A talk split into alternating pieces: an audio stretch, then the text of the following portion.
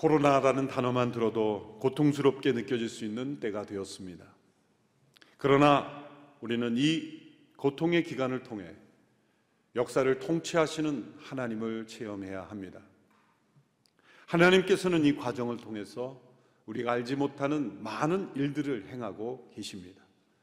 이 재난이 전 세계적인 재난인 것은 하나님께서 어느 한 나라 민족만이 아니라 전 세계를 동시에 다루시는 일을 행하고 계시다는 뜻입니다.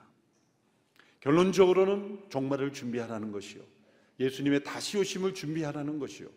또 하나님의 심판을 준비하라는 것이며 마지막 있을 하나님의 최후의 심판의 그 강도, 그 심판의 무서움에 비하면 아주 마일드한 아주 하나님께서 인내하시며 우리를 새롭게 하시는 과정으로 우리는 해석을 해야 합니다. 하나님께서 하시는 일을 다 할 수 없지만 분명한 것은 하나님께서 이 고통의 재난을 통해 일하고 계시다는 것입니다. 시편 40편 5절의 말씀 오 여호와여 내 하나님이여 주께서 하신 놀라운 일들이 너무나 많고 우리를 향한 주의 생각이 너무나 많습니다. 내가 그것을 말하려고 해도 너무 많아 일일이 다 열거할 수 없을 정도입니다. 하나님께서 이 기간 동안 행하신 일을 우리는 다 헤아려 할 수 없습니다. 우리가 상상조차 할 수 없는 일들을 하나님은 이 기간을 통해 행하고 계십니다. 하나님께서는 고통에도 불구하고 일하시는 분이 아니라 고통을 통해서 일하시는 분입니다. 고통 자체는 하나님의 본심이 아닙니다. 하나님은 고통을 주는 것을 즐기는 분이 결코 아니십니다. 그러나 고통이 없으면 좀처럼 변화되지 않는 우리의 습성 때문에 어쩔 수 없이 고통을 사용하실 수밖에 없는 것입니다. 하나님께서는 고통을 두 가지 방법으로 다루십니다. 첫째, 이 고통을 빨리 제거해 달라는 기도에 응답하십니다. 우리가 제일 바라는 바입니다. 우리가 안전을 위해 기도하고 또 하나님께서 긍휼을 베풀어 주시기를 기도했기에 이 정도 하나님의 응답으로 우리가 안전한 것 그렇게 생각해야 합니다. 내가 관리를 잘 했기 때문에 물론 부지하여 이런 감염이 된 분도 있겠지만 꼭 그런 것은 아닙니다. 하나님의 돌보심과 보호하심 때문에 안전이 지켜진 것입니다. 하나님께서는 이러한 기도에 응답하시기를 기뻐하십니다. 그러나 만일 하나님의 뜻이 응답만이 아니라 또 다른 뜻이 있다면 하나님은 두 번째 방법으로 다루십니다. 그것은 고통 속에서 우리의 내면을 변화시키셔서 올바른 자리를 찾게 하시는 겁니다. 고통이 찾아올 때 우리는 이 고통이 우리의 삶을 엉망진창으로 만든다고 생각합니다. 그러나 고통으로 엉망진창이 되는 상황 속에서 하나님께서 우리의 마음에 숨은 것을 드러내시고 올바른 자리를 찾도록 일하시기도 합니다. 고통의 놀라운 능력은 우리 마음에 숨은 것을 드러낸다는 거죠. 삶의 목적을 어디에 두었고 무엇으로 의미를 찾았으며 특별히 하나님과 어떤 관계를 맺고 살았는지를 드러냅니다. 그래서 이 고통 속에서 우리는 무엇을 발견합니까? 우리가 정상이라고 생각했던 모든 상황이 비정상이었고 우리가 비정상이라고 생각했던 것들이 정상으로 돌아오는 상황을 우리는 발견하기도 합니다. 고통인 우리가 있어야 될 자리를 빼앗는 것 같지만 때로 하나님께서는 우리가 원하지 않고 피하고 싶은 고통을 통해서 우리가 있어야 할 자리로 우리를 인도하시기도 합니다. 이 코로나 재난으로 인하여 희생되고 고통당하는 많은 분들이 있지만 또 한편으로 이 코로나 재난이 시작됨으로 인해서 전 세계 모든 국가 간의 민족 간의 전쟁이 끝났습니다. 어떤 강대국이나 국제기구도 하지 못한 일들이 일어났죠. 이산화탄소 발생량이 6% 이상 줄었다고 하죠. 멸종위기에 있던 동물들이 다시 나타나고 있다고 합니다. 일종의 강제 안식년, 전 세계 강제 안식년이 들어가는 거죠. 이 상황을 통해서 우리가 잃어버렸던 것들, 우리가 정상이라고 생각했던 것이 비정상이었구나. 우리가 비정상이라고 생각했던 것들이 정상으로 되돌아오는 일을 하나님 편에서 행하고 계십니다. 태풍이 불면 우리는 태풍은 결코 있어서는 안 된다고 생각할 수 있지만 바다가 정화되는 유일한 길은 태풍이라는 거죠. 말콤 머거르지라는 분이 75세 때에 고통이 자신을 어떻게 변화시켰는가를 이렇게 간증했습니다. 이 세상에 사는 75년 동안 내가 배운 모든 것, 나를 고양시키고 진정으로 눈을 뜨게 해주었던 모든 것은 행복이 아닌 고통을 통해서 이루어졌음을 진정 확실하게 말할 수 있다. 다시 말해서 이 지상에서 고통이라는 경험을 제거할 가능성이 혹시라도 있다면 그 결과는 매력적인 것이 아니라 견딜 수 없을 만큼 하찮고 뻔한 인생이 되었을 것이라는 말이다. 이거 십자가가 의미하는 바이다. 그 무엇보다 나를 그리스도께로 거침없이 이끌었던 것이 바로 그 십자가였다. 라는 고백입니다. 우리의 인생을 인생답게 만든 것은 내가 원하는 행복이 아닌 나를 고통스럽게 했던 그 모든 고난이었다는 고백이죠. 고통을 통해 하나님 우리의 삶이 올바른 자리를 찾게 하십니다. 한 번도 생각하지 않았던 것을 생각하게 하고 또 우리가 믿고 의지했던 것들을 의심하고 내려놓을 수 있는 삶의 자리로 인도하십니다. 하나님께서 이스라엘 백성들을 올바른 길로 인도하시기 위해서는 언제나 고통을 사용하셨습니다. 하나님께서 애굽을 심판하시고 홍해의 기적으로 그 백성을 이끌어내셨습니다. 그들은 그 놀라운 기적과 하나님의 능력 앞에 찬송했습니다. 감격했습니다. 그러나 광야에 나오자마자 물이 없는 목마름의 고통에 시달리게 되었습니다. 물이 없는 고통, 이 물의 결핍, 그것이 얼마나 고통스러웠겠습니까? 장정만 60만이라고 하는 큰 인구가 물이 없이 3일 동안 방황한 것이죠. 3일간의 여정 후에 마라라고 하는 땅에서 물을 발견하게 됐는데 그곳의 물은 써서 마실 수가 없었습니다. 그 물이 썩기 때문에 이미 다른 사람들이 그 지역을 마라라 이렇게 이름을 붙여 놓았습니다. 사람들은 간신히 발견한 그 물이 썼다는 것, 이 얼마나 고통스럽습니까?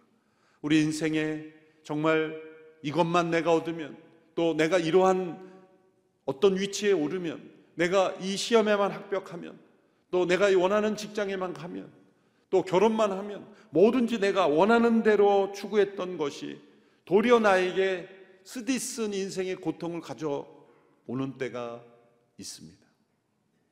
사람들은 모세에게 불평하며 항의했습니다.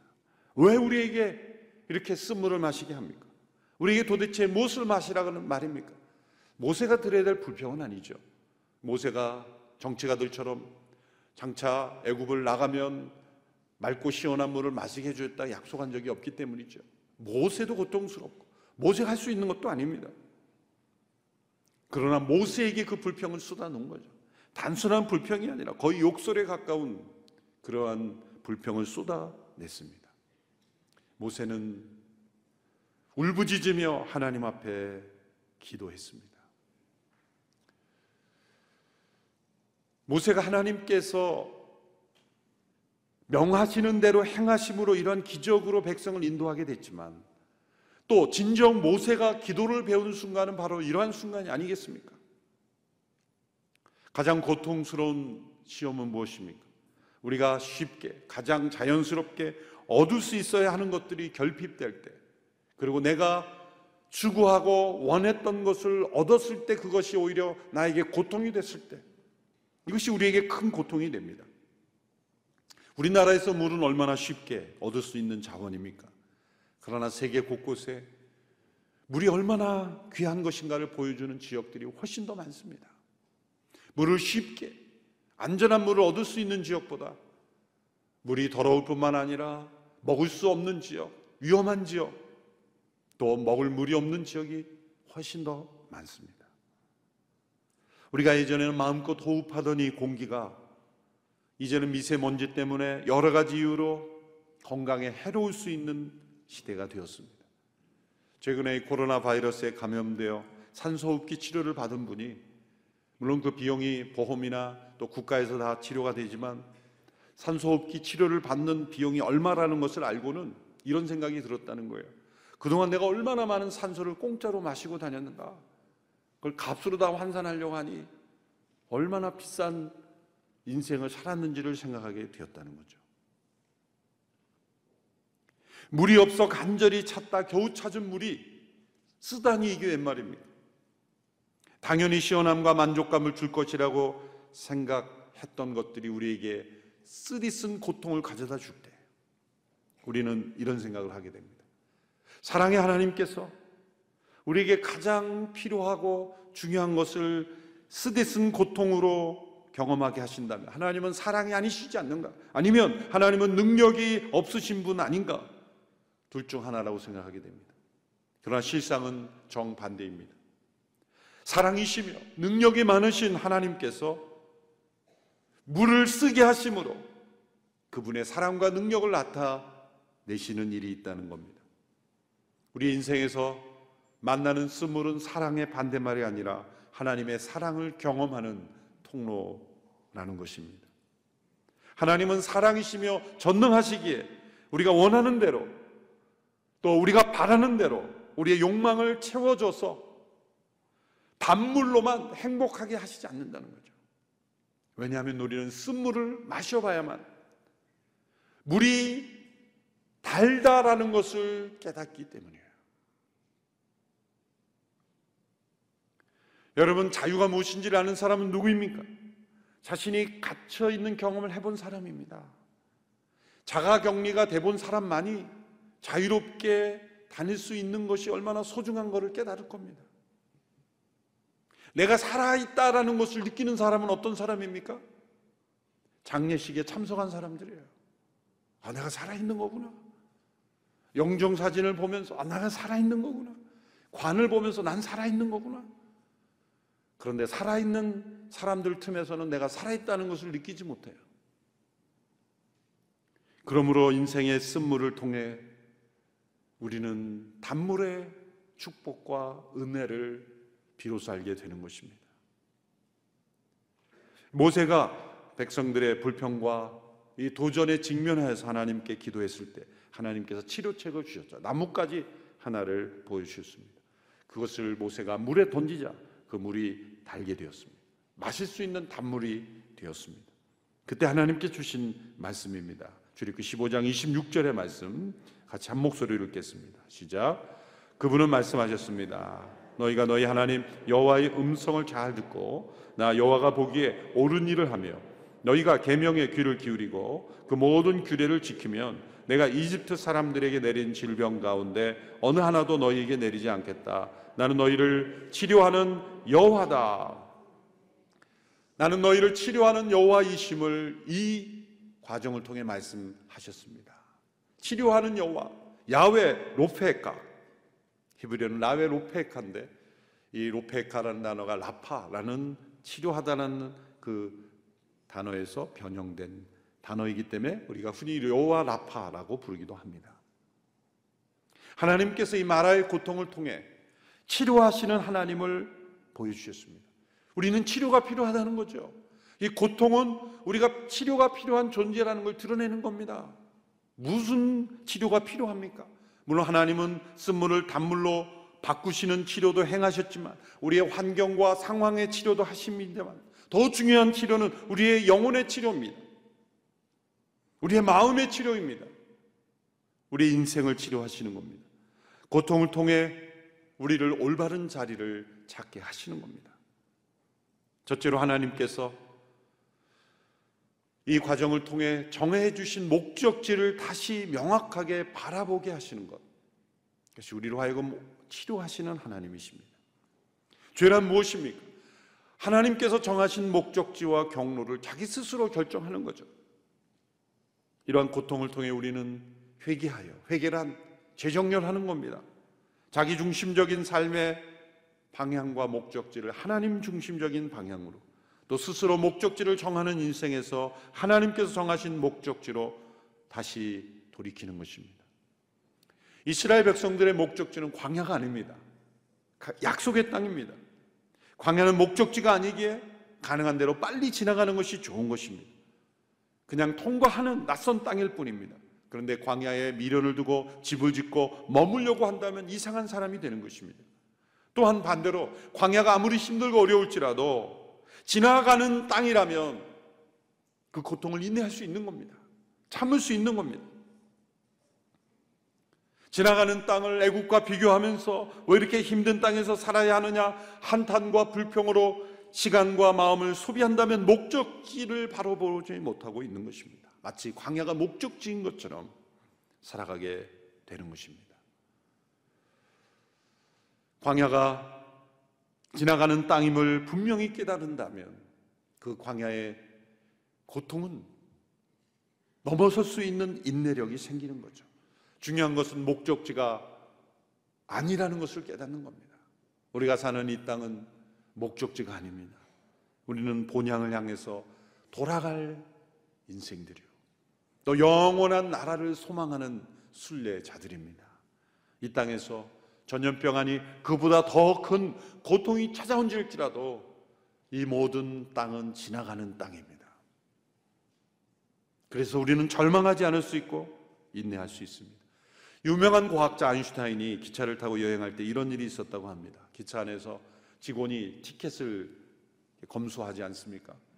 그래서 이제 아인슈타인이 티켓을 보여줄 때가 됐는데 어디다 두었는지 이렇게 확인이 안 되는 겁니다.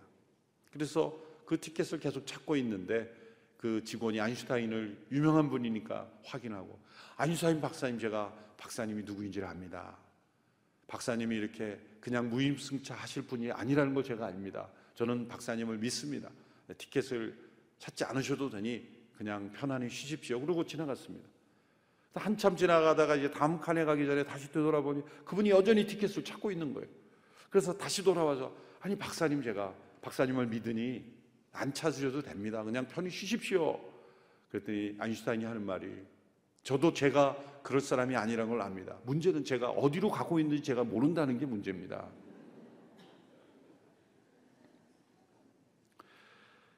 우리에게 찾아오는 고통은 환상을 깨뜨립니다. 어떤 환상을 깨뜨립니까? 우리가 살고 있는 이 땅이 목적지, 최종 목적지인 것 같은 환상을 깨뜨리는 겁니다. 이 땅에서 정을 떼는 겁니다.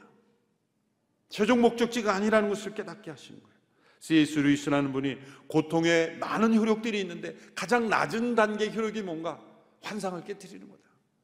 이 세상이 잘 돌아가고 있다는 환상을 깨뜨리는 거다. 우리가 이런 전염병 재난이 없을 이전이 정상이었다고 생각하지만 정상적이지 않은 게 많은 거예요. 비정상을 정상이라고 생각하고 익숙하게 그냥 달려가며 목적지가 어딘지도 모르고 그냥 살아간 거예요.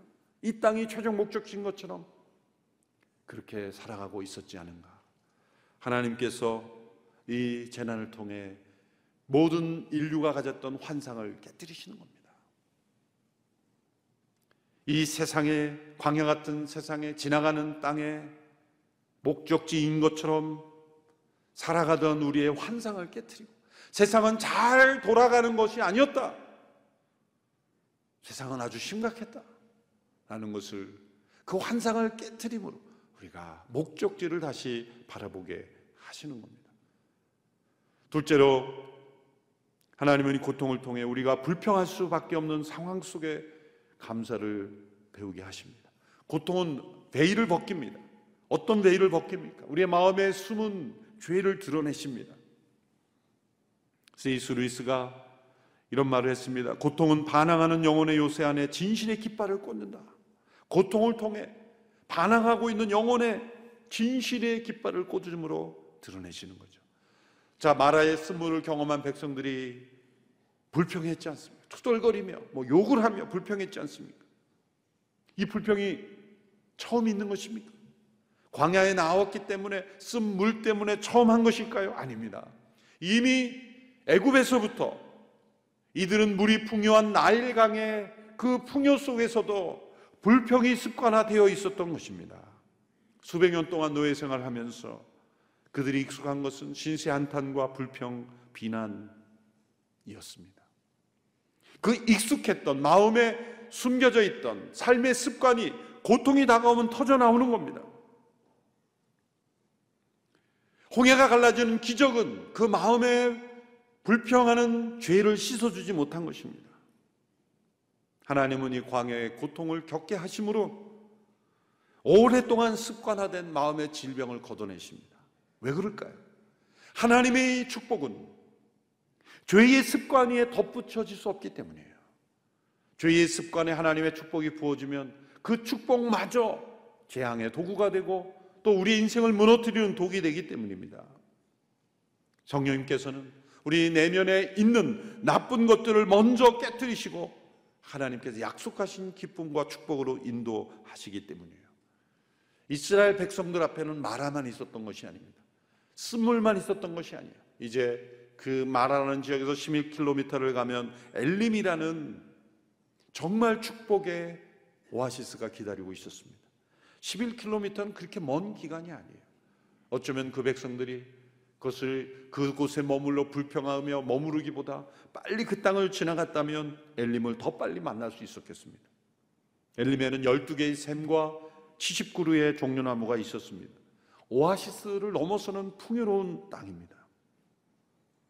그러나 마라가 있던 시점에서 그들은 엘림이 보이지 않았죠. 그래서 그들은 모든 것이 끝난 것처럼 그렇게 불평하고 절망했습니다. 그러나 하나님은 엘림의 오아시스를 준비하고 계셨어요. 만일 마라의 순물을 맛보지 않았더라면 그들이 엘림의 오아시스에서 감격이 나왔겠습니까?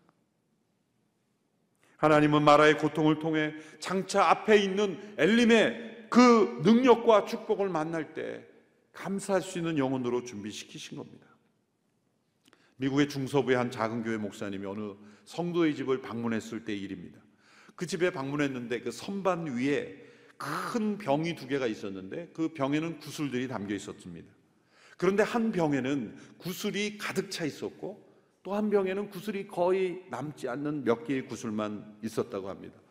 이 병들이 무엇입니까? 질문하자 성도님이 대답합니다. 저는 이제까지 살아오면서 인생의 수많은 짐들을 짊어졌고 있었습니다. 그래서 이 짐을 상징하는 구슬들을 담아놨는데 하나님께서 나의 짐을 어느 순간에 이 고통스러운 짐을 축복으로 바꿔주시는 것을 경험했어요. 그래서 하나님께서 나의 고통의 짐을 축복으로 바꿔줄 때마다 또 다른 병에 그 구슬들을 옮겨 담기 시작했습니다.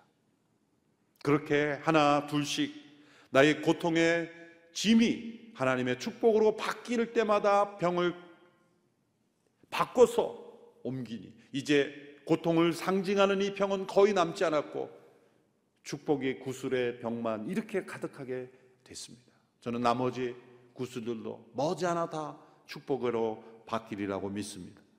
내가 고통에 짐을 질 때 원망하고 불평하는 것은 전혀 도움이 되지 않았습니다. 고통 속에서 나를 변화시키는 하나님의 손길을 바라보고 감사할 때 놀랍게도 고통의 짐은 축복으로 바뀌어 갔습니다. 고통의 마라를 지날 때 우리의 능력과 축복의 일림을 우리에게 예비하신 하나님을 바라보고 무거운 짐을 주께 맡기며 감사하는 우리 모두가 되기를 바랍니다. 셋째로 하나님의 음성을 잘 듣고 순종하는 삶의 자리로 우리를 인도하십니다. 우리는 고통을 통해서 순종을 배웁니다. 시편 119편 67편의 말씀 같이 읽습니다. 시작. 내가 고난을 받기 전에는 방황했는데 이제는 주의 말씀을 지킵니다. 우리의 불순종의 습관이 언제 바뀝니까? 고통을 통해 바뀝니다. 이제는 주의 말씀을 지킵니다. 욥이 고통을 통과하면서 마지막 받은 축복은 무엇입니까?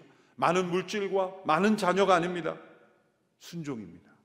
42장 5절의 말씀 같이 읽습니다. 시작. 내가 주에 대해 지금까지 내 귀로만 들었는데 이제 내 눈으로 주를 보게 됐습니다. 귀로 듣는 신앙은 피상적인 신앙이요 형식적인 신앙입니다. 눈으로 보는 신앙은 체험적인 신앙이요 순종의 신앙을 의미합니다. 고통을 통해 욥은 진정한 순종을 배운 것입니다. 하나님의 음성을 듣고 순종한 사람들은 대개 가장 고통스러울 때 음성을 들었습니다. 아브라함의 생애도 그가 어떻게 갈대우르에서 하나님의 음성을 듣고 약속의 땅으로 움직이게 되었습니까? 형제 하란이 그곳에서 죽었지 않습니까? 사랑하는 가족의 죽음, 이해할 수 없는 고통, 내가 받아들이기 어려운 시련, 이것이 하나님의 음성을 듣게 하는 예민한 영혼을 만드는 겁니다. 고통은 하나님의 확성기이기 때문이에요. 평탄하고 축복된 좋은 환경, 내가 원하는 성취에서는 하나님의 음성을 정말 귀 기울여 드려야 돼요. 여러분 가운데 좋은 일이 생기십니까? 다른 사람이 누리지 못하는 축복된 일이 있습니까? 정말 귀 기울이지 않으면 하나님의 음성을 잘 못 들을, 수 있는 위험이 있습니다. 그러나 고통 속에는 귀를 막아도 생생하게 들려와요. 왜? 하나님께서 고통 속에 영혼을 예민하게 하십니다. 그리고 거기에 더해서 하나님의 말씀을 붙잡고 순종하면 놀랍게도 그 순종을 통해 우리는 이 고난이 하나님의 축복의 통로가 되는 것을 경험하게 될 겁니다. 폴 투르니에라는 분의 심리학자가 있습니다. 이분이 쓴 Creative Suffering 창조적 고통이라는 책이 있죠. 우리말로는 다른 번역으로 여러 번역으로 번역이 되어 있습니다만 고통이 어떻게 위장된 축복이 될 수 있을까 고민했습니다. 그런데 그분이 한 책을 발견하는데 이 책을 쓰게 된 동기가 도서관에서 어느 논문을 발견하게 되는데 그 논문의 내용이 뭐냐면 세계 역사를 움직인 많은 위인들 혹은 악인들 역사에 영향을 미친 사람들이 대부분 고아 출신이었다는 거예요. 그래서 아주 흥미롭게 그걸 읽었죠. 유명한 정치가뿐만 아니라 군인, 음악가, 예술가 우리가 이름만 대면 아는 사람들이 다 고아 출신이었다는 거에 흥미로운 거예요. 그래서 그 논문의 제목은 이들이 경험했던 고아의 그 고통스러운 경험이 어떻게 이들의 인생이 이렇게 창조적인 인생으로 바뀌었는가의 연관성을 찾는 거예요. 근데 이 폴트르니에가 그 논문을 연장해서 이제 그걸 확인했는데 고통 그 자체가 사람을 변화시키는 건 아니다. 고통 그 자체가 원인은 아니다. 고통 그 자체가 사람을 창조적으로 영향력 있는 지도자로 바꾸는 건 아니다. 그 고통에 적극적인 어떤 반응이 있어야 된다.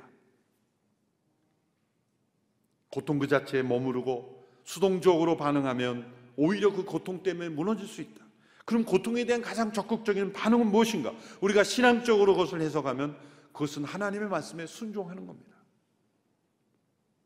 고통의 마라를 지날 때 더 적극적으로 말씀을 붙잡고 순종하면 놀랍게 그것이 고아로 자라난 고통이든 버림받은 고통이든 경제적인 고통이든 육신의 질병의 고통이든 상실의 고통이든 그 무엇이든지 놀랍게도 이 고통은 창조적인 능력으로 우리 안에서 역사한다는 겁니다. 이분이 폴트리의 그분 자신이 다섯 살 때 부모님을 다 여의고 고아로서 자라났기 때문에 이분이 정말 훌륭한 심리학자, 인격 심리학이라는 것을 주창하고 많은 사람들에게 영향을 미쳤던 것, 그것은 내가 고아였기 때문이 아니라 고아라는 환경 속에 내가 하나님을 붙잡았기 때문이라고. 우리에게 고통의 시험을 허락하신 하나님은 우리만 고통에 버려두시는 분이 아닙니다. 우리와 함께 고통 당하시는 분입니다. 그 증거가 무엇입니까? 하나님께서 모세가 울부짖을 때 나뭇가지를 주셨고 그 나뭇가지를 그 쓴물 속에 던져줬죠. 이 마라의 쓴물에 던져진 나뭇가지는 우리의 고통의 한복판에 던져진 하나님의 아들 예수 그리스도의 십자가를 상징하는 겁니다. 하나님 우리만 고통 속에 버려두시는 분이 아니라 그 고통의 한복판에 자신을 던지시는 분이요. 사랑하는 아들을 십자가에 던지기까지 내어주기까지 우리를 사랑하시며 함께 고통당하시는 분입니다. 십자가 앞에서 하나님 왜 나를 고통스럽게 하셨냐고 우리는 말할 수 없어요. 왜? 그 고통 한복판에 하나님은 가장 고통당하셨기 때문이에요. 그리고 그 십자가 안에서 우리의 쓴물을 단물로, 우리의 고통을 축복으로, 또 우리의 시련을 감사로 바꾸실 수 있는 능력이 있기 때문입니다. 우리가 이 재난의 기간을 지나며 어느 때보다 그리스도의 십자가를 바라보아야 합니다. 그 십자가 안에서 하나님께서 우리와 함께 고통 당하시고 우리의 죄를 짊어지시고 또 우리의 죄를 용서하시고 회복시키시는 영원한 생명으로 우리를 인도하신 은혜를 우리는 이 과정을 통해 우리는 고백할 수 있어야 합니다.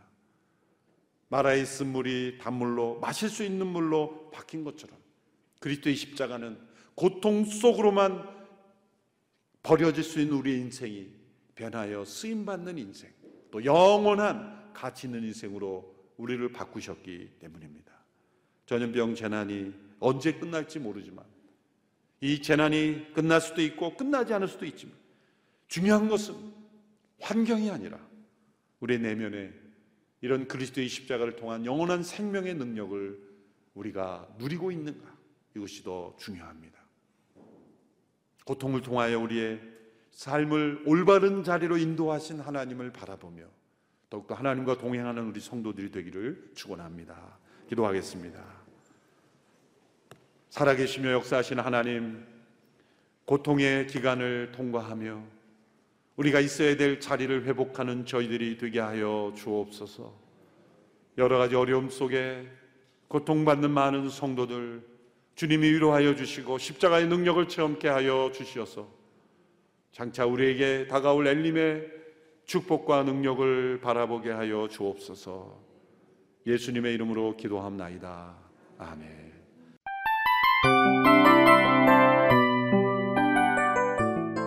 이 프로그램은 청취자 여러분의 소중한 후원으로 제작됩니다.